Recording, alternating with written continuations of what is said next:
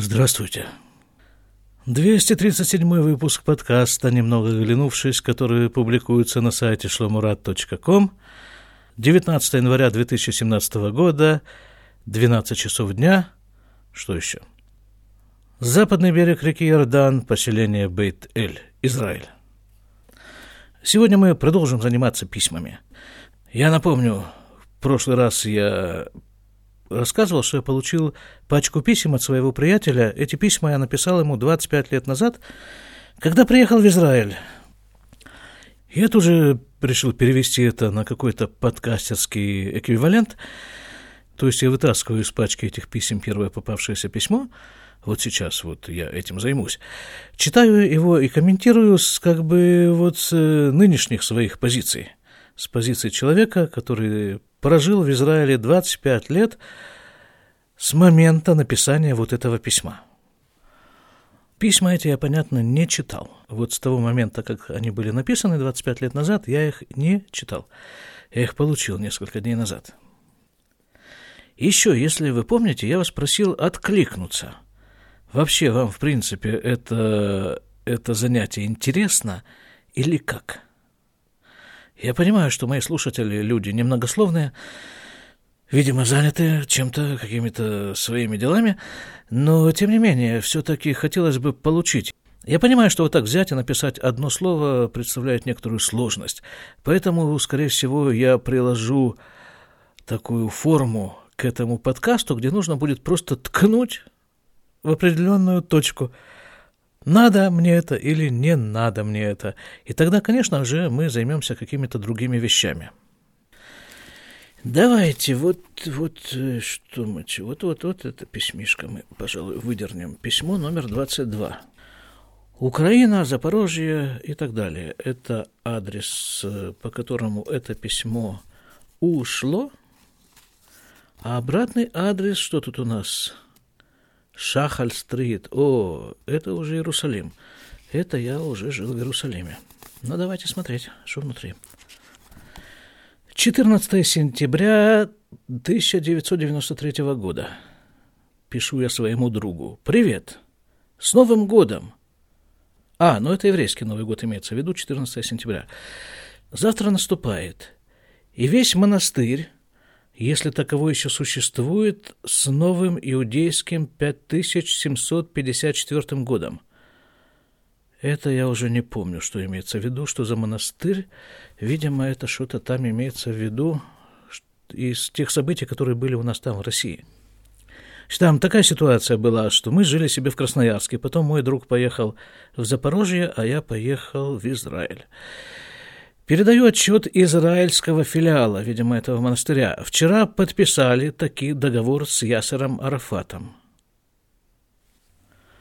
Да, 93-й год был подписан э, договор с Ясером Арафатом. Подписал его с израильской стороны тогдашний, это я уже не письмо читаю, это я комментирую, подписал его Ицхак Рабин, которого через несколько лет после этого убили. Договор-то этот наделал массу проблем, продолжаю комментарий. Было убито колоссальное количество людей в результате этого договора. Ну, если не ошибаюсь, этот договор, кроме всего прочего, предусматривал создание палестинской полиции, арабской полиции, вооруженной полиции, ну и со всеми последствиями. Дальше продолжаю читать подписан договор с Ясером Арафатом о взаимном признании друг друга. Конечно же, никто никого до сих пор не признал. Смотрел процедуру подписания по телевизору. Выглядело все препротивно. Козел, Клинтон, старая небритая лиса Арафат, как это я их так вот, и в таксистской накидке. Арафат в таксистской накидке, Козырев, не знаю, кто это такой, как примерный десятиклассник на уроке английского языка. Все играются в какие-то исторические игрушки и очень довольны этим занятием. И на этом детском утреннике вдруг присутствуют наш Рабин и Перес, которые вынуждены как-то всему этому подыгрывать и следовать призыву массовика-затейника «Миссис Америка» «Давайте веселиться». Что выйдет из этого веселья, непонятно. Ну, теперь-то уже через 25 лет понятно, что из этого вышло. Ничего хорошего, просто ничего хорошего из этого не вышло. Мнения самые разные, продолжаю читать. Реакции от э, паники, демонстрации до ликования. Реакция большинства такая. Ну, надо же было хоть что-то делать. Ну, видимо, нет, это, наверное, все-таки взгляд нового репатрианта, все-таки вот это вот э, описание этого события в письме. Потому что, ну, видимо, сейчас-то репатрианты уже не новые, и как-то острота, вот эта вот острота восприятия этого арабо-еврейского противостояния улеглась, и стало понятно, что, ну, коренным образом это не изменить. Ну, как, какие, есть, какие есть пути коренного изменения? Взять всех арабов, выслать куда-нибудь там в Иорданию или, скажем, в Россию для разнообразия. Ну, это как-то, не знаю, как-то не очень реальным представляется занятием. А вот э, если не кардинально, то вот так и остается делать то, что мы делаем сейчас. Вот, вот какие-то вялые такие действия. Они в нас постреляли, потом мы их там где-то тоже прижали, а они нас, и мы их. И вот так вот это все и продолжается уже довольно много времени. В общем-то, с тех пор, когда здесь э, появились арабы и евреи, вот с тех пор это все и продолжается. Вот примерно в том же духе. А все остальное, все вот это вот подписание этого ослинного договора, как э, его называет мой друг, имеется в виду договор в Осло. И какие-то еще действия, вот мы за мир там, и эти за мир, и все за мир. Ну, все за мир, ну и что дальше? Это все какие-то политические игры, не более того. На то, что происходит в реальности, а реальность она вот, вот у меня в двухстах, в двухстах или трехстах метрах от того, место, где я сейчас нахожусь, проходит забор, который отделяет наше поселение от арабского поселения. И вот там и проходит эта вся линия, и там и, там и происходит все это противостояние. То они в нас там кидают бутылками, то с, не просто бутылками, а с зажигательной смесью. Правда, это не часто бывает. Их близко к забору не подпускают. Да как их не подпускают? В них палят там этими дымовыми шашками. Ну и вот они там орут, и, а мы э, дым пускаем. Ну вот и все наше противостояние. А вот в то время, в 93-м году, видимо, да, был какой-то всплеск, подписали договор, который все только значительно ухудшил. Дальше читаем. Реакция большинства, надо же было хоть что-то делать. Что-то сделали, а там Посмотрим. Ну вот, теперь о себе. 31 августа я закончил работать. А, это я работал еще там, в деревне.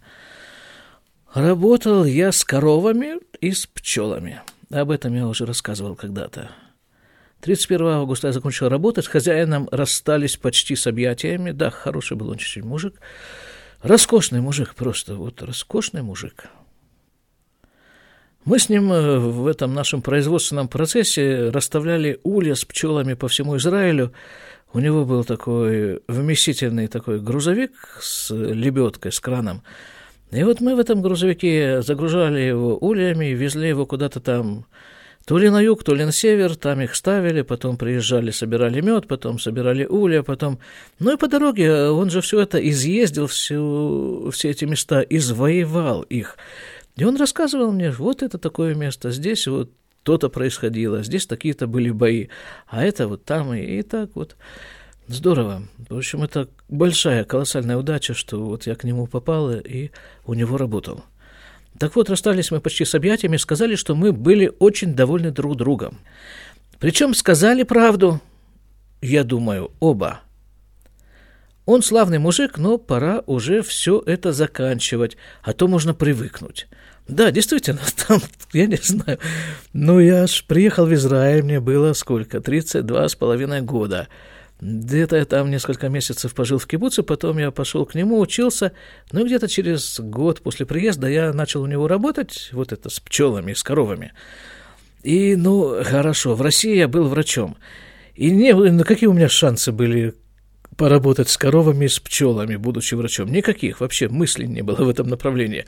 А тут вдруг раз сельское хозяйство, там это, новорожденного теленка берешь на руки, несешь его там куда-то там в его клетку, и такие всякие занятия, там пчелы там ползают по тебе. Ну, не знаю, это удовольствие. Не могу это объяснить. Не могу это объяснить в чем, но вот это было такой, такой кайф был эти вот полгода, которые я у него работал, тяжело было там, иногда очень тяжело физически, но тем лучше. А то можно привыкнуть, да, действительно, можно было бы и привыкнуть к этому. В Иерусалиме искал себе квартиру. Жил у Ир, это там две знакомые из Красноярска, которых звали Иры, Ира. Ир, которых ты помогал паковать вещи. В конце концов, что-то вроде бы нашел – Квартира из двух комнат и холла в неплохом месте. Там сейчас живет довольно приятная, по крайней мере, внешне женщина с 18-летним сыном. Э, если непонятно из текста, значит, там такая была ситуация. Вот я жил, когда я приехал, жил в Кибуце 4, 4 месяца, да. Потом я переехал Переехал я вот туда, в деревню к Фархогла, к этому сам Кишай, Ишай его звали, этого хозяина, у которого я работал с коровами и пчелами. Сначала я не работал, я учился на курсах по подготовке к врачебному экзамену. А потом, когда я экзамен этот провалил, я начал у него работать, проработал где-то, ну, меньше полугода и переехал в Иерусалим. И вот искал квартиру в Иерусалиме. Да, вот нашел такую квартиру, в которой жила вот эта женщина с 18-летним сыном. Сделали такую коммуналку. Одна комната мне, одна им. Все остальное общее. Стоит квартира 500 долларов, из них я плачу 200 долларов, это все в месяц. Плюс местный налог, вода, электричество, газ, телефон, все это будем как-то делить. Попробуем пожить вместе, посмотрим, что получится. Это как с тем подписанием договора. То есть, ну, попробуем, а потом посмотрим, что получится. Завтра... Завтра переезжаю туда с минимумом необходимых вещей. Остальное привезу после праздников. Помню, когда я ехал полтора года назад к своему первому месту жительства в Кибуц, все вещи я привез просто на автобусе, обычном рейсовом. Сейчас уже нужна как минимум легковая машина с тендером. Да, интересно, а вот если нас перевозить сейчас, когда мы семь лет назад переезжали вот сюда, нас перевезла машина специальная такая для перевозок, причем большая. Всякие бывают машины для перевозок. Вот это была большая, прибольшая машина. Я думаю, сейчас нам этой машины мы уже в нее не влезем со всем нашим барахлом. Обрастаю барахлом, купил маме билет Ленинград, Тель-Авив и обратно. Приезжает 4 октября, уезжает обратно 1 ноября. Не знаю, надумает ли она перебираться сюда окончательно. Да, мама в конце концов надумала, это я комментарий уже говорю. Мама в конце концов надумала и перебралась сюда где-то вскоре после этого посещения через год, наверное, через полтора. Так, тут уже пошел кусок письма такой личный. Я это пропущу. 20 сентября 93 года, это через неделю я продолжаю. Пишу с нового места жительства. Это я уже переехал туда, в Иерусалим, в эту самую квартиру. Ничего, вживаюсь. Телевизор смотрю. По телефону разговариваю, сидя в кресле и в тапочках – Отвык я от такого комфорта. Сплю, по городу шляюсь. Это, а, это же я начал жить в Иерусалиме. Да, это было роскошное, роскошное время. Начал жить в Иерусалиме. Знакомлюсь таким образом, с городом, имеется в виду. А деньги тем временем со счета утекают и превращаются в брюхо. Да, у денег-то есть такая особенность, действительно, до сих пор. Деньги утекают со счета, превращаются в брюхо. Скоро Скоро снова нужно будет начинать работать. Ой, одни и те же проблемы. Ну, 25 лет прошло, хоть бы что. Нужно будет начинать работать коровами и пчелами, Иерусалим не богат. Придется когда-нибудь переквалиф... придется куда-нибудь переквалифицироваться. Соседи терпимые. Бывшие москвичи и зовут ее Саша. И за свои сорок с небольшим лет она привыкла к такой московской полубогемной жизни.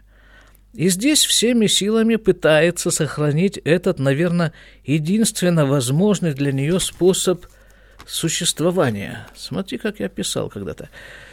С ночными чаепитиями на кухне, с трепом далеко за полночь, сигаретами и вермутом и ленивой руганью всего окружающего – как-то не удается тетке параллельно с изменением места жительства изменить и образ этого самого жительства.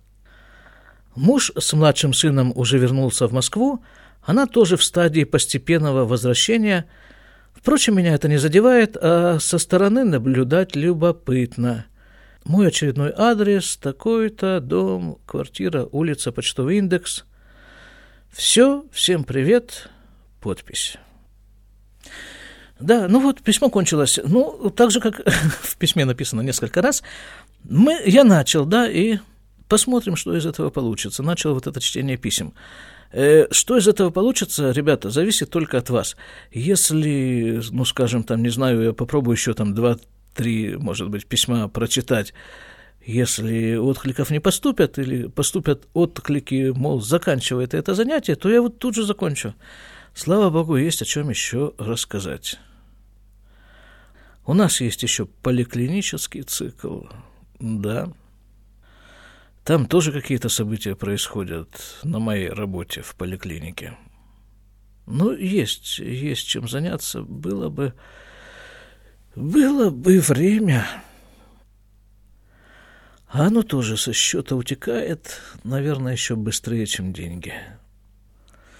Ну вот, будьте здоровы, и я все-таки жду от вас ответа. До свидания.